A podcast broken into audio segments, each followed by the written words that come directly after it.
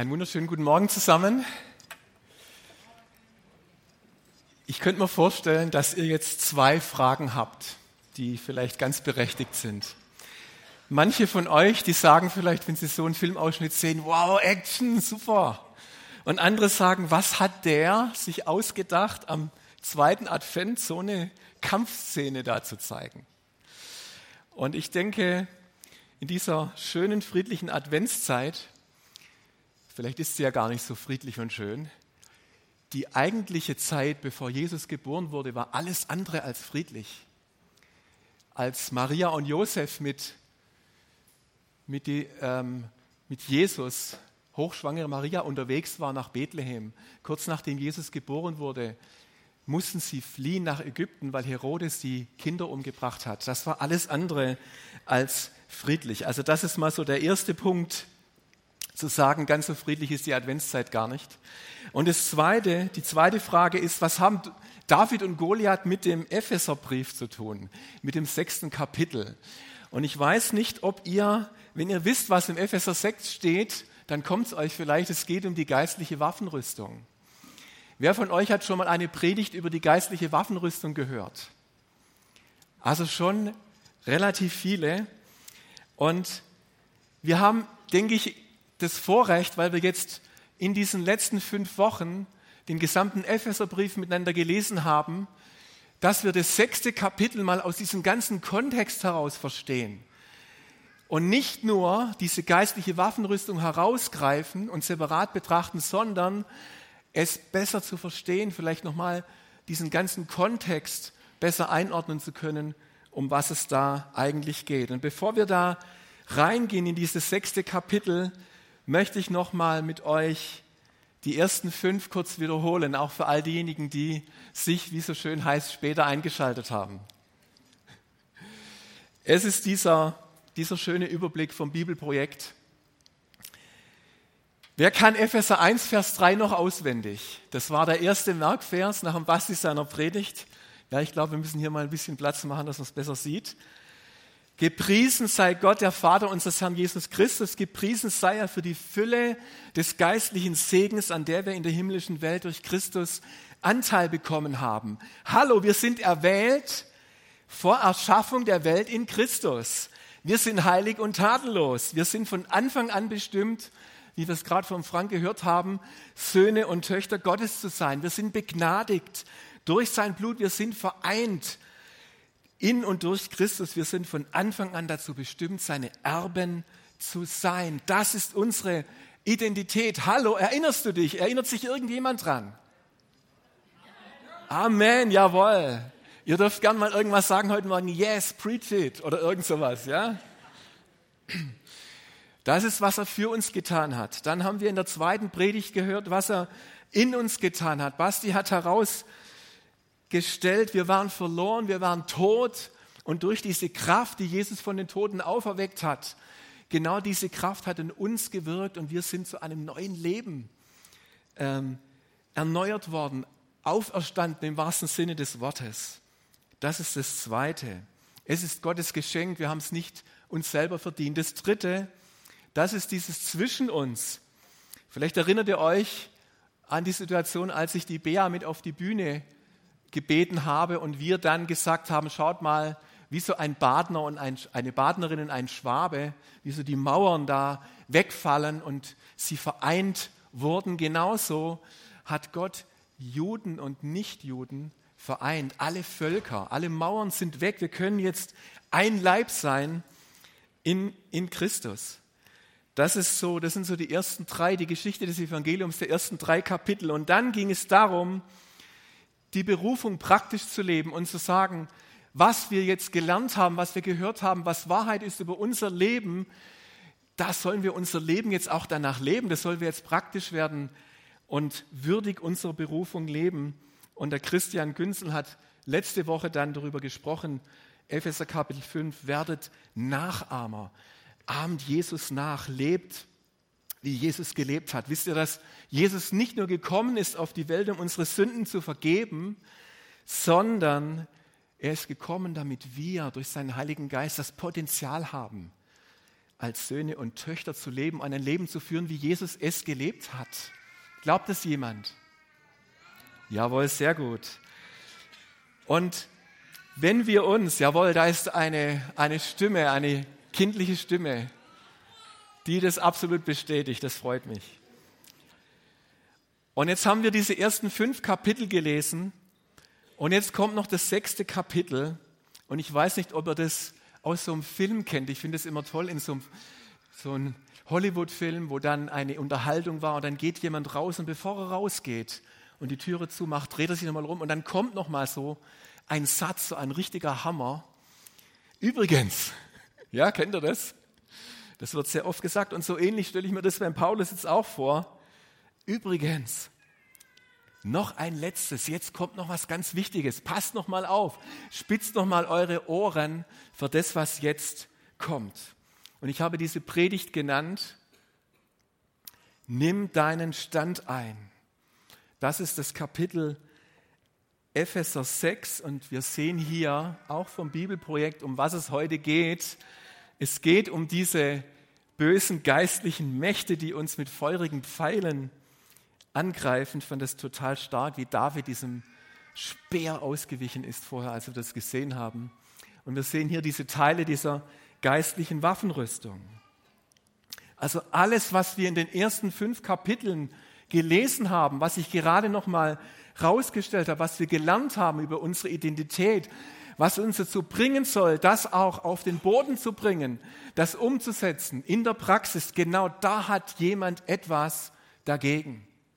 Genau das ist umkämpft. Genau um das geht es. Das wird herausgefordert. Das wird durch den Widersacher, den Feind, den Satan, den Teufel, gibt es verschiedene Ausdrücke für ihn. Und ich muss euch ehrlich sagen, ich rede nicht gern über den Feind. Ich rede viel lieber über Jesus. Und er hat es gar nicht verdient, dass wir uns so arg mit ihm befassen. Aber wenn wir uns gar nicht mit ihm befassen, machen wir auch einen Fehler. Wenn wir denken, ah, das, das brauchen wir nicht, ja, das ist irgendwie so ein negatives Thema. Es gehört zu der Realität unseres Lebens. Es gehört dazu, dass es eine unsichtbare Welt gibt, die umkämpft ist und mit der wir auch herausgefordert sind tagtäglich in unserem Leben. Und mein Gebet ist jetzt, wenn wir da reingehen in dieses Kapitel, in dieses sechste Kapitel, dass wir wirklich ein Verständnis bekommen, um was es bei der geistlichen Waffenrüstung geht. Es gibt diese zwei extremen Pole. Ihr kennt das, wenn man den Feind hinter jedem Busch sieht. Ja, das ist das eine. Und das andere ist, wenn man sagt, oh, den es gar nicht. Das ist ja, und da dazwischen liegt wohl die Wahrheit. Und ich möchte beten dafür, dass wir ein gutes, ein gesundes Verständnis davon bekommen, was geistlicher Kampf ist. Amen. Und ich danke dir, Jesus, dass du hier bist und dass wir von dir heute Morgen es lernen wollen, was es bedeutet, gut gerüstet zu sein, mit dieser geistlichen Waffenrüstung angetan zu sein in unserem Alltag, dass wir siegreich sein können, so wie du das uns vorgelebt hast. Ich danke dir dafür in Jesu Namen. Amen. Und jetzt lasst uns mal so reingehen in diese Verse, ich möchte vor allem über die Verse 10 bis 17 sprechen und die durchaus mal so einzeln durchgehen. Schaut mal hier nur noch ein letztes, also das, was ich vorher gesagt habe. Jetzt kommt noch mal was, ja? Und das fängt an damit: Lasst euch stärken, lasst euch Kraft geben vom Herrn. Und das ist mal die Grundlage. Wir müssen nicht aus unserer Kraft einen Kampf gegen einen Feind führen, der vielleicht sogar noch in unseren Augen irgendwie übermächtig ist. Ja? Also der David hätte menschlich gesehen gegen den Goliath null Chance gehabt. Das war ein richtig hässlicher, der Goliath. Gell? Der hätte überhaupt keine Chance gehabt. Und wir stehen in der Gefahr, wenn wir diese Bibelstelle, diese geistliche Waffenrüstung lesen. Also ich stand in der Gefahr immer, dass ich gedacht habe, wow, was für ein mächtiger Feind und was muss ich da jetzt hier diese Dinge anziehen, weil das alles so schlimm ist und so so gefährlich ist und eigentlich habe ich doch gar keine Chance. Und das ist genau das, was die zehn Kundschafter falsch gemacht haben. Wenn ihr euch an die Geschichte erinnert im Alten Testament, als Mose diese zwölf Kundschafter ausgesandt hat, dieses neue, dieses verheißene Land auszukundschaften. und sind da reingegangen und Josua und Kaleb waren auch dabei und zehn von den Kundschaftern, die sind zurückgekommen und haben gesagt, wow, das ist echt ein fruchtbares Land, da fließt Milch und Honig, aber da gibt es Festungen, da gibt es Feinde, die sind so groß wie der Goliath, ja. Und die, die, das sind Riesen, die werden uns fressen. Und in ihren Augen sind wir Heuschrecken und in unseren Augen sind wir auch Heuschrecken. Ja, das steht so wortwörtlich drin. Und das ist genau das Problem, dass sie gedacht haben, sie müssten aus eigener Kraft gegen diese Riesen kämpfen, keine Chance. Und Josua und Kaleb waren die einzigen, die gesagt haben, Moment, stopp, Moment, hey, wir gehen mit unserem Gott da rein. Er begleitet uns, er kämpft für uns. Wenn wir mit unserem Gott da reingehen, dann werden wir gewiss siegen. Das waren übrigens die einzigsten beiden, die dann in dieses Land hineingekommen sind und es eingenommen haben. Weil sie diese, dieses gesunde Verständnis hatten, es geht nicht darum, dass ich es tun muss, sondern dass ein Gott an meiner Seite ist, der es durch mich und mit mir tut. Das ist schon mal die ganz wichtige Grundlage, mit der wir hier reingehen. Und diese Kraft, diese Kraft des Herrn, die ist buchstäblich in diesem Stein drin gewesen, der den Goliath an der Stirn getroffen hat. Ja, das glaube ich zutiefst, dass Gott so etwas freisetzt und dass er uns dazu gebraucht. Dann haben wir den Vers 11. Legt die Rüstung an, die Gott für euch bereithält, ergreift alle seine Waffen damit werdet ihr in der Lage sein, den heimtückischen Angriffen des Teufels standzuhalten. Manchmal gibt es ein Missverständnis, habt ihr vielleicht auch schon mal gehört, dass wir denken, wir stehen jetzt jeden Morgen auf und hast du deine Waffenrüstung schon angezogen? Das ist ja vielleicht ganz nett, dass wir uns daran erinnern, das ist in dem Sinne nicht falsch. Aber ihr Lieben, seit wir Christus angezogen haben. Der Basti hat es in Epheser 4 gesagt, seit wir diese alten Kleider abgelegt und diese neuen angezogen haben, haben wir die geistliche Waffenrüstung an. Die geistliche Waffenrüstung ist nichts anderes, ist nur ein anderes Bild für die neuen Kleider, die wir in Christus anhaben. Glaubt ihr das? Ja, die neuen Kleider sind die geistliche Waffenrüstung. Und deswegen dürfen wir sagen, ich habe die die ganze Zeit an. Die ist die ganze Zeit an. Legt sie bitte niemals ab, sondern lasst sie an. Und jetzt kommen diese Listen des Teufels, diese heimtückischen Angriffe. Der Teufel heißt im Griechischen übrigens Diabolos. Wenn du also beim Italiener eine Pizza Diavolo bestellst, dann sei dir bewusst, was du da gerade isst. Also ich finde, das ist okay, dass man eine Pizza Diavolo, weil die schmeckt mir eigentlich auch ganz gut. Aber das nur nebenbei. Aber diese heimtückischen Angriffe, diese Listen, von denen wir in der Elberfelder Übersetzung lesen, da ist das griechische Wort für diese heimtückischen Angriffe Methodia. Also der Satan hat eine bestimmte Methode, eine heimtückische Methode. Und das werden wir uns jetzt genauer anschauen, weil je mehr wir diese Methode kennen, desto besser können wir ihr gegenüber standhalten. Wenn wir das ein bisschen durchschauen, was der da vorhat und was er uns so alles in den Weg legen will. Jetzt kommt es nämlich, Vers 12, gegen wen oder was kämpfen wir eigentlich? Denn unser Kampf richtet sich nicht gegen Wesen von Fleisch und Blut, sondern gegen die Mächte und Gewalten der Finsternis, die über die Erde herrschen, gegen das Heer der Geister der in der unsichtbaren Welt, die hinter allem Bösen stehen. Boah, das ist ja ganz richtig Science-Fiction-mäßig. Ne? Ich weiß nicht, welche Kämpfe du in deinem Alltag hast. Wir haben von Frank gehört, wie er jetzt in beruflichen Herausforderungen steht, besonders nächste Woche. Wir kämpfen morgen gegen, morgens gegen Müdigkeit, wir kämpfen bei der Arbeit, manchmal mit unseren Kollegen uns rum.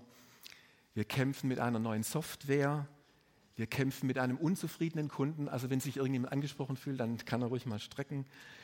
Wir kämpfen mit einem Lehrer oder der Lehrer kämpft mit einem Schüler. Wir kämpfen mit unserer pubertierenden Tochter oder Sohn. Wir haben finanzielle Kämpfe. Wir kämpfen mit unserer Gesundheit. Wir kämpfen mit unseren Ängsten. Es gibt viele Kämpfe. Und ich glaube, dass es auch wichtig ist zu wissen, dass wir nicht immer nur gegen den Teufel kämpfen. Ja, Wir kämpfen nicht immer gegen den Teufel. Viele Kämpfe gehören in verschiedenerlei Hinsicht zu unserem Leben dazu. Paulus hat dem Timotheus gesagt, kämpfe den guten Kampf des Glaubens. Ja, und das ist, es ist nicht jeder Kampf gegen den Teufel. Es gibt den Kampf. Paulus gebraucht auch diesen Gegenpart zwischen Geist und Fleisch. Also wir kämpfen auch ganz viel mit unserem Fleisch.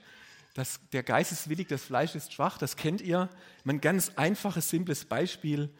Diese Kräfte, die da wirken, wenn so eine Chipstüte neben dir liegt und du jetzt vielleicht aber gerade fasten wolltest und der Geist wollte fasten und das Fleisch haut diese Chipstüte runter.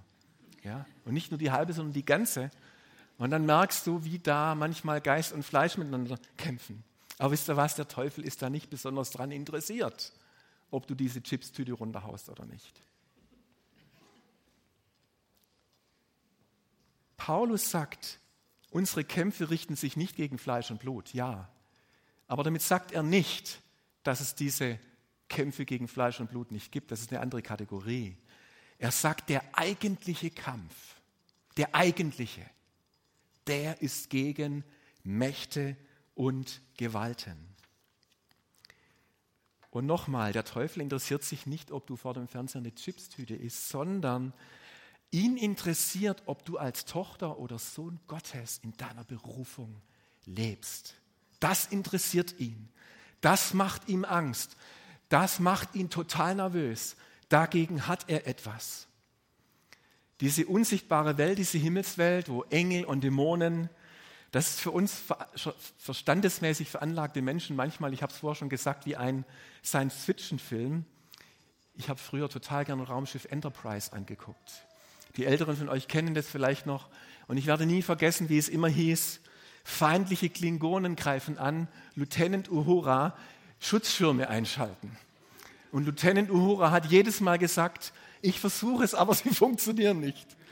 Die Schutzschirme funktionieren nicht.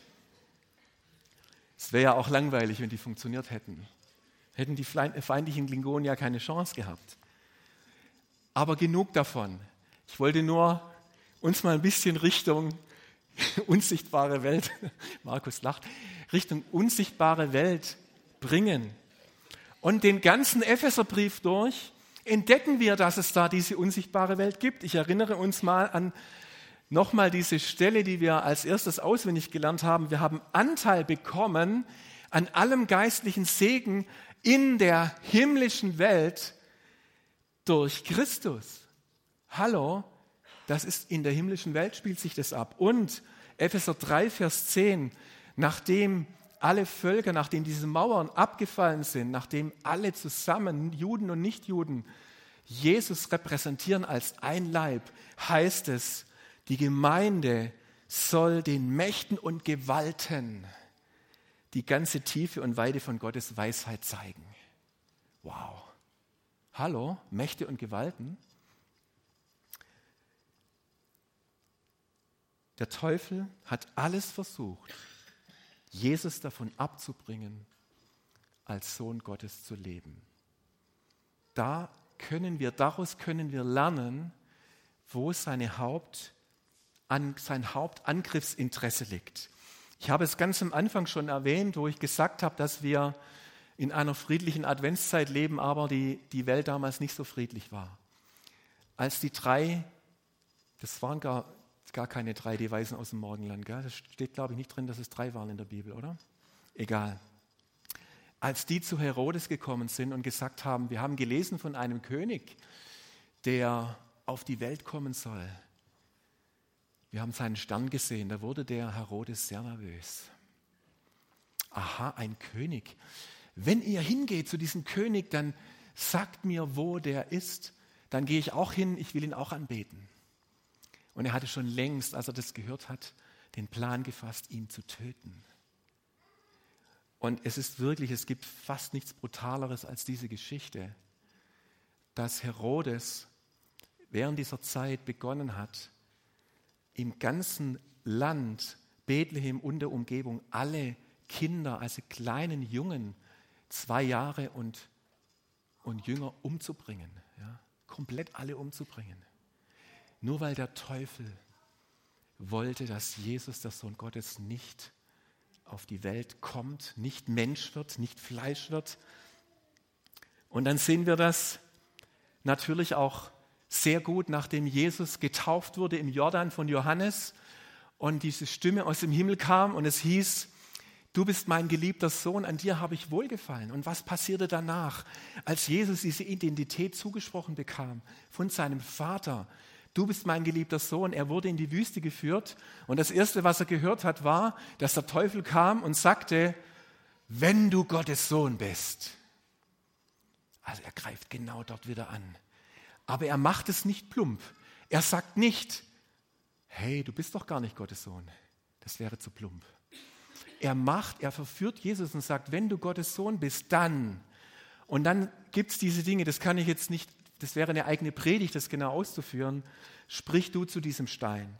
Alle Macht will ich dir geben. Wirf dich von hier hinab. Der Teufel hat versucht, Jesus eine falsche Identität zu lehren. Was es bedeutet, er wollte Jesus dazu bringen, dass er vom Vater unabhängig ist, dass er den Teufel anbetet und dass er sagt, schau mal, ich bin der Sohn Gottes, ich kann aus Steinen Brot machen, ich kann mich von der Zinne des Tempels runterstürzen und ich werde ja von den Engeln getragen. Das ist keine Identität in Gott. Jesus sagt, ich tue nur das, was ich den Vater tun sehe. Ich bin abhängig von ihm. Und da wollte der Teufel einen Keil hineintreiben. Wenn es um Selbstverwirklichung geht, wenn das Ich im Mittelpunkt steht, wenn es unabhängig von Gott geschieht, wenn wir uns auch christlich selbst verwirklichen, hat der Teufel sein Ziel erreicht. Identität, wahre Identität ist, dass wir abhängig sind vom Vater, dass wir das tun, was wir den Vater tun sehen. Und das will der Teufel bekämpfen, da will er einen Keil reintreiben. Jetzt geht es weiter. Ich weiß, dass es sehr kompakt ist. Vers 13. Deshalb greift zu allen Waffen, die Gott für euch bereithält. Wenn dann der Tag kommt, an dem die Mächte des Bösen angreifen, seid ihr gerüstet und könnt euch ihnen entgegenstellen. Ihr werdet erfolgreich kämpfen und am Ende als Sieger dastehen. Wisst ihr, was auch noch ganz wichtig ist? Die Wahrheit, dass dieser Kampf schon gewonnen ist. Der Kampf ist schon gewonnen. Wenn du hundertmal diesen Video anschaust, wird David hundertmal gewinnen gegen Goliath. Und genauso werden wir unzählige Male bis an das Ende der Welt, wenn wir den Teufel erinnern, dass Jesus am Kreuz starb und dass er Tod und Teufel besiegt hat, dann wird es Wahrheit sein und wird es Wahrheit bleiben. Das dürfen wir wissen. Dieses Bewusstsein dürfen wir haben. Und wenn ihr euch daran erinnert, wir haben am Herzschlagtag von Ellen über diese Kinder und jungen Leute und geistliche Väter und Mütter gehört.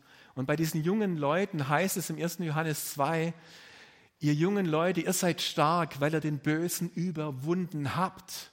Das heißt nicht, weil ihr den Bösen überwinden werdet, sondern ihr habt ihn schon überwunden. Und deswegen seid ihr stark. Weil diese jungen Leute, wenn du im Glauben wächst, dann lernst du, was es bedeutet, mit dem Wort Gottes umzugehen und gegen den Feind standzuhalten. Und das genau wird beschrieben da drin. Stellt euch also entschlossen zum Kampf auf und jetzt kommen die verschiedenen Anteile dieser geistlichen Waffenrüstung. Bindet den Gürtel der Wahrheit um eure Hüften, legt den Brustpanzer der Gerechtigkeit an, tragt an den Füßen das Schuhwerk bereit, das Evangelium zu verbreiten. Machen wir gleich weiter. Zusätzlich zu allem ergreift den Schild des Glaubens, mit dem ihr jeden Brandpfeil unschädlich machen könnt. Setzt den Helm der Rettung auf und greift zu dem Schwert, das der Heilige Geist euch gibt. Das ist das Wort Gottes. Ich werde heute Morgen jetzt eins nicht machen. Es gibt so viele Predigten, die jetzt ganz genau erklären, was der Gürtel der Wahrheit ist, was das Schwert des Geistes ist. Okay, das ist einfach, das ist das Wort Gottes. Für was das steht und für was der Panzer steht. Ich möchte es mehr so sagen, die geistliche Waffenrüstung ist ein Bild dafür, dass wir mit unserem gesamten Wesen, mit unserem gesamten Leben von Kopf bis Fuß diese neuen Kleider tragen und in der Identität mit Christus le leben. Ich werde noch ein paar Dinge sagen zu den einzelnen Bereichen, aber wenn du drei Predigten anhörst, dann wirst du vier oder fünf verschiedene Auslegungen hören, genau, was dieser Gürtel der Wahrheit ist. Und da möchte ich nicht zu tief reingehen. Was wir heute noch verstehen müssen, ist, was es bedeutet, diese Rüstung zu tragen. Und fällt euch auf, dass der David überhaupt keine anhatte. Der hatte überhaupt keine an. Der Saul hat gesagt, hey David, also erstens mal ist es ein Wahnsinn, dass du gegen den Goliath kämpfen willst, aber wenn, dann trag wenigstens eine Rüstung, du kriegst meine. Und der David hat es ja probiert, hat die angezogen, hat festgestellt, äh, äh, geht nicht. Ich komme damit nicht klar. Ich kann mit der Rüstung gar nicht laufen. Ich kann gar nicht geradeaus laufen. Die ist so schwer. Die, also da brauche ich gar nicht anfangen zu kämpfen, kann ich mich gar nicht bewegen. Also wir verstehen schon, es geht um einen inneren Prozess. Es geht darum, was hier drin ist und was in unserem Sinn ist. David, ich möchte euch wirklich empfehlen, den Psalm 18 mal zu lesen in der nächsten Woche. Im Psalm 18 lernen wir ganz arg viel über geistlichen Kampf. Das sagt David, nachdem er gemerkt hat, wie Gott ihn gerettet hat, wie er ihn rausgezogen hat. Mit dir kann ich meinen Feinden entgegenstürmen. Mit meinem Gott kann ich über Mauern springen. Kennt ihr das? Und er sagt, Gleichzeitig, er lehrt meine Hände kämpfen, er lehrt meine Hände streiten, er lehrt mich, den ehernen Bogen zu spannen. Und das ist eine Wahrheit, weil wir manchmal als Christen es auch gerne hätten, ja, Jesus kämpft für uns und ich brauche eigentlich gar nichts mehr machen. Ganz so einfach ist es nicht. Er lehrt uns auch zu kämpfen mit ihm. Und er nimmt uns von diesem Kampf auch nicht komplett aus. Wir dürfen mit ihm gemeinsam kämpfen. Und jetzt geht es ja nochmal darum zu sehen, wer eigentlich diese geistliche Waffenrüstung erfunden hat. Und da gibt es eine Geschichte, und da werden wir jetzt mal noch kurz weihnachtlich schauen. Kennt ihr das? Ihr kennt bestimmt das Lied. Es ist ein Ros entsprungen. Und ich habe mich als Kind immer gefragt, ich habe das nicht geblickt, muss ich ehrlich sagen. Ich habe, was ist ein Ros? Also ein Ross ist es nicht, schreibt man nur mit einem S, also kein Ross oder sowas. Ein Ros, eine Rose ist weiblich und ein Ros ist männlich, kann es also auch nicht sein. Wobei das interessant ist, ich weiß nicht, ob man das da unten sieht, da gibt es ganz arg viele Graf, also Bilder zu diesem Lied, wo echt eine Rose drauf ist. Ja? Und wo der, der das Lied geschrieben hat, vielleicht tatsächlich dachte, das ist eine Rose. Ist aber gar keine Rose. Und es wird interessant und es, und es geht ja dann weiter, wenn wir dann weiter singen. Aus einer Wurzel zart, wie uns die Alten sungen, von Jesse kam die Art. Was ist denn, wer ist denn dieser Jesse? Oder Jesse oder Jesse, wer ist denn das? Jesse, who is Jesse? wer ist Jesse? Wer ist Jesse? Und was ist dieses Ros? Jetzt kommt die Auflösung. Jesaja 11, Vers 5. Jesse ist Jesaja. Und das Ros ist ein Reis, ein Schößling, der aus einem Baumstumpf wächst. Und er wird, und es kommt nämlich, ein Spross wird hervorgehen aus dem Stumpf Isais, das ist der Vater von David. Ein Schößling aus seinen Wurzeln, er wird Frucht bringen. Auf ihm wird ruhen der Geist des Herrn der Geist der Weisheit und des Verstandes, des Rates, der Kraft, der Geist der Erkenntnis und der Furcht des Herrn. Wer ist das? Im Kindergottesdienst natürlich ist es Jesus. Und jetzt geht es um diesen Jesus. Und Jesaja prophezeit über diesen Jesus tausend Jahre bevor er geboren wurde. Und er sagt, dieser, der da kommt, dieses Reis aus diesem Stumpf von Isai, das ist die Erblinie von David. Und Jesus ist deswegen auch ein, der Sohn Davids. Dieser wird den Gewalttätigen schlagen mit, der, mit dem Stab seines Mundes, mit dem Hauch seiner Lippen den Gottlosen töten. Gerechtigkeit wird der Schutz seiner Hüften sein die Treue der Schutz seiner Lenden. Jesaja 59, er zog Gerechtigkeit an wie einen Panzer. Ich lese nur den unteren Teil. Und er setzte den Helm des Heils auf sein Haupt. Und er zog Rachegewänder an und hüllte sich in Eifer wie einen Mantel. Halle, hey, das ist doch super. Jesus hat die geistliche Waffenrüstung erfunden. Er hat sie getragen vom ersten Moment an seines Lebens. Und er ist im Hebräer 4,12 heißt es, er ist es, der aus dessen Mund dieses zweischneidige Schwert rauskommt. Und er ist es, das hatte, glaube ich, die Lissy, dieses in Offenbarung 1, wo Johannes niederfällt und sagt, ich habe eine Begegnung mit Jesus und ich sehe dieses Schwert aus seinem Mund herauskommen. Jesus trägt die geistliche Waffenrüstung. Und wenn wir in ihm sind, wenn unsere Identität in ihm ist, dann tragen wir diese Waffenrüstung in ihm und durch ihn. Und das ist ganz wichtig für uns zu wissen. Halleluja. Das hört sich doch gut an. Und jetzt kommt zum Schluss noch ein Vers, Vers 18. Dieser Vers heißt, und da macht es Paulus jetzt, weil das ist ja ganz wichtig, wie mache ich das jetzt in meinem Alltag mit dieser geistlichen Waffenrüstung? Also ist schon mal gut, ich muss mir jetzt nicht ein Schwert kaufen und ein Schild und ein Panzer und so, weil das ist ja eine innere Sache. Das ist eine Sache meines Bewusstseins und meines Herzens. Und es gibt Paulus uns drei gute, praktische Ratschläge, wie wir damit im Alltag leben können und sollen. Er sagt, wendet euch vom Heiligen Geist geleitet immer und überall mit Bitten und Flehen an Gott. Lasst dabei in eurer Wachsamkeit nicht nach, sondern tretet mit Ausdauer und Beharrlichkeit für alle ein, die zu Gottes heiligen Volk gehören. Und ich möchte jetzt diese drei Dinge nochmal auf den Punkt bringen, was es bedeutet, unseren Stand einzunehmen. Das erste ist, wir haben gehört, wir sollen uns vom Heiligen Geist immer und überall an Gott wenden und ihn anschauen. Und ich möchte sagen, richte deinen Blick immer auf Jesus. Er kämpft für dich und er lehrt dich kämpfen. Die beste geistliche Waffenrüstung ist Anbetung und Lobpreis. Wenn wir Jesus loben, wenn wir ihn preisen, wenn wir zu ihm aufschauen, wenn wir mit ihm connected sind, wenn wir mit ihm face to face bleiben in unserem Alltag, wenn wir, das ist dann bildlich gesprochen, auch ja, nicht irgendwelche komischen Dinge tun gegen den Teufel, sondern wie Jesus das gemacht hat, das Wort Gottes zu kennen und auszusprechen, das ist dann dieser Gürtel der Wahrheit, wenn du das Wort Gottes aussprichst und wenn du das Schwert des Geistes nimmst. Und das ist viel einfacher, wenn wir Jesus dabei anschauen und sagen, mit dir kann ich über Mauern springen und du lehrst meine Hände streiten. Und das ist dann möglich, wenn wir mit Jesus connected sind. Das zweite ist, sei wachsam und lerne zu unterscheiden. Wachsam sein in schwierigen Situationen zu merken, okay, hier ist gerade irgendwas nicht normal. Und ich habe das vorher schon mal gesagt, es ist wirklich nicht einfach, finde ich nicht einfach zu unterscheiden. Zu unterscheiden, was ist jetzt geistlicher Kampf, wo kämpfe ich jetzt gegen mein eigenes Fleisch oder wo prüft mich vielleicht Gott? Hallo? Manchmal ist der Feind gar nicht der Feind, sondern manchmal fordert dich Gott heraus, weil er will, dass du ein bisschen streitbarer wirst. Ja, und dann sagt er, steh auf.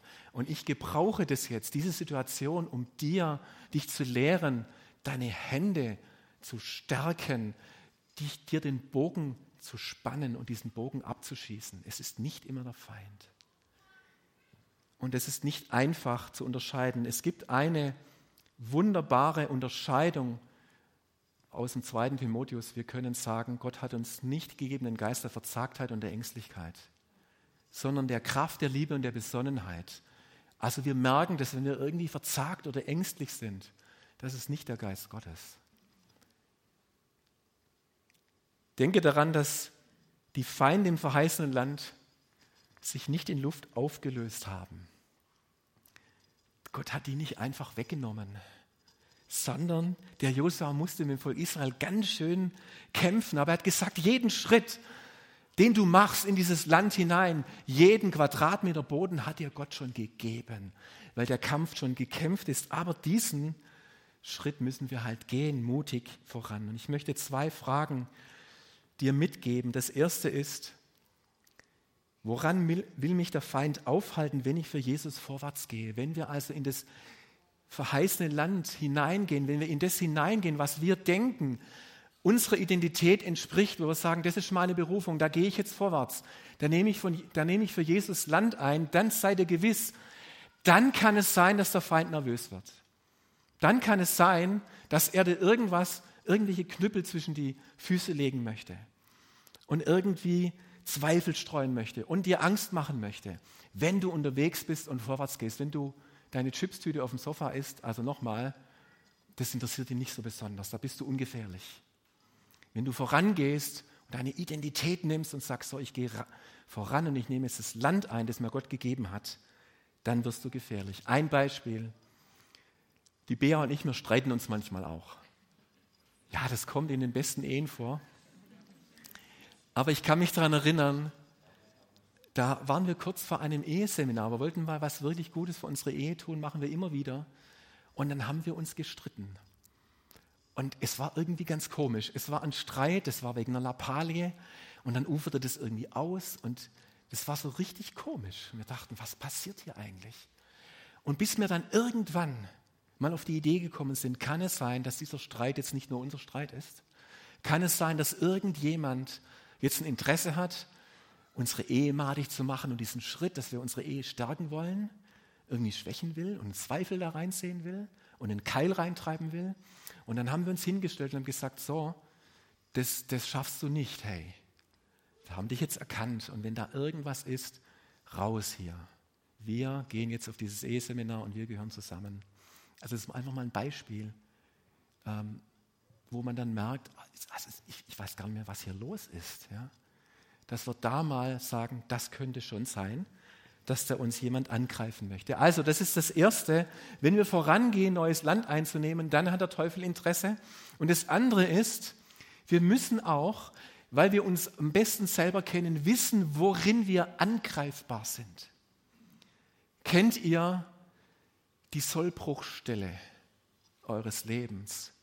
Kennt ihr eure Schwachpunkte? Kennt ihr eure Verführbarkeit? Das ist auch ein Punkt, den er ausnützt. Und da ist es dann gut, dass wir wissen, dass die geistliche Waffenrüstung uns auch Schutz gibt. Auch einen Schutz gibt. Und da brauchen wir auch einander, um uns zu helfen. Da kommen wir gleich noch drauf. Auch zu sagen, ich gehe jetzt keine falschen Kompromisse ein und mache das ein bisschen auf Halbwahrheit. Ja, das ist, also das sind so die beiden Dinge, wo bin ich angreifbar? Auch für ihn. Sei wachsam und lerne zu unterscheiden. Und das ist wirklich ein Prozess. Trete für andere ein, das ist das, der dritte Punkt, trete für andere ein und stärke sie im Gebet. Ich habe festgestellt, hey, das Beste, was wir tun können, ist nicht uns nur mit uns selber zu beschäftigen. Auf Jesus schauen, das ist wichtig. Uns bewusst sein, was passiert, wachsam sein, aber einfach auch zu anderen gehen, andere stärken. Menschen lieben, unsere Welt gestalten, unterwegs sein für Gott. Als Jesus aus der Wüste herauskam, nachdem er den Teufel wirklich besiegt hat, und es heißt dann auch, der Teufel hat eine Zeit von ihm gelassen, der war erstmal erledigt. Da begann Jesus in seiner Salbung zu leben. Und er hat gesagt, der Geist des Herrn ruht auf mir, der Herr hat mich gesalbt, er hat mich gesandt, mit dem Auftrag, den Armen gute Botschaft zu bringen den Gefangenen zu verkünden, dass sie frei sein sollen, den Blinden, dass sie sehen sollen, den Unterdrückten, dass sie frei sein sollen. Und wenn wir unterwegs sind, dann ist es der, die, die, beste Waffenrüstung. Hallo, es geht nicht nur beim American Football, gibt es die Defense und die Offense. Und es ist ein Missverständnis, wenn wir sagen, die geistliche Waffenrüstung ist nur so die Defense und wir verteidigen uns gegen den Teufel. Nein, wir haben auch, wir sollen vorwärts gehen. Wir sollen uns nicht aufhalten lassen. Das hat er doch gar nicht verdient, dass wir stehen bleiben und nichts tun, oder? Vor lauter Angst, was passieren könnte, wenn wir vorwärts gehen. Nein, geh in die Offense. Trete für andere ein. Nimm das Land ein. Helfe auch anderen. Wir brauchen auch einander, um geistlich zu kämpfen. Und hier dürfen wir die Stiefel des Evangeliums anziehen und für andere eintreten.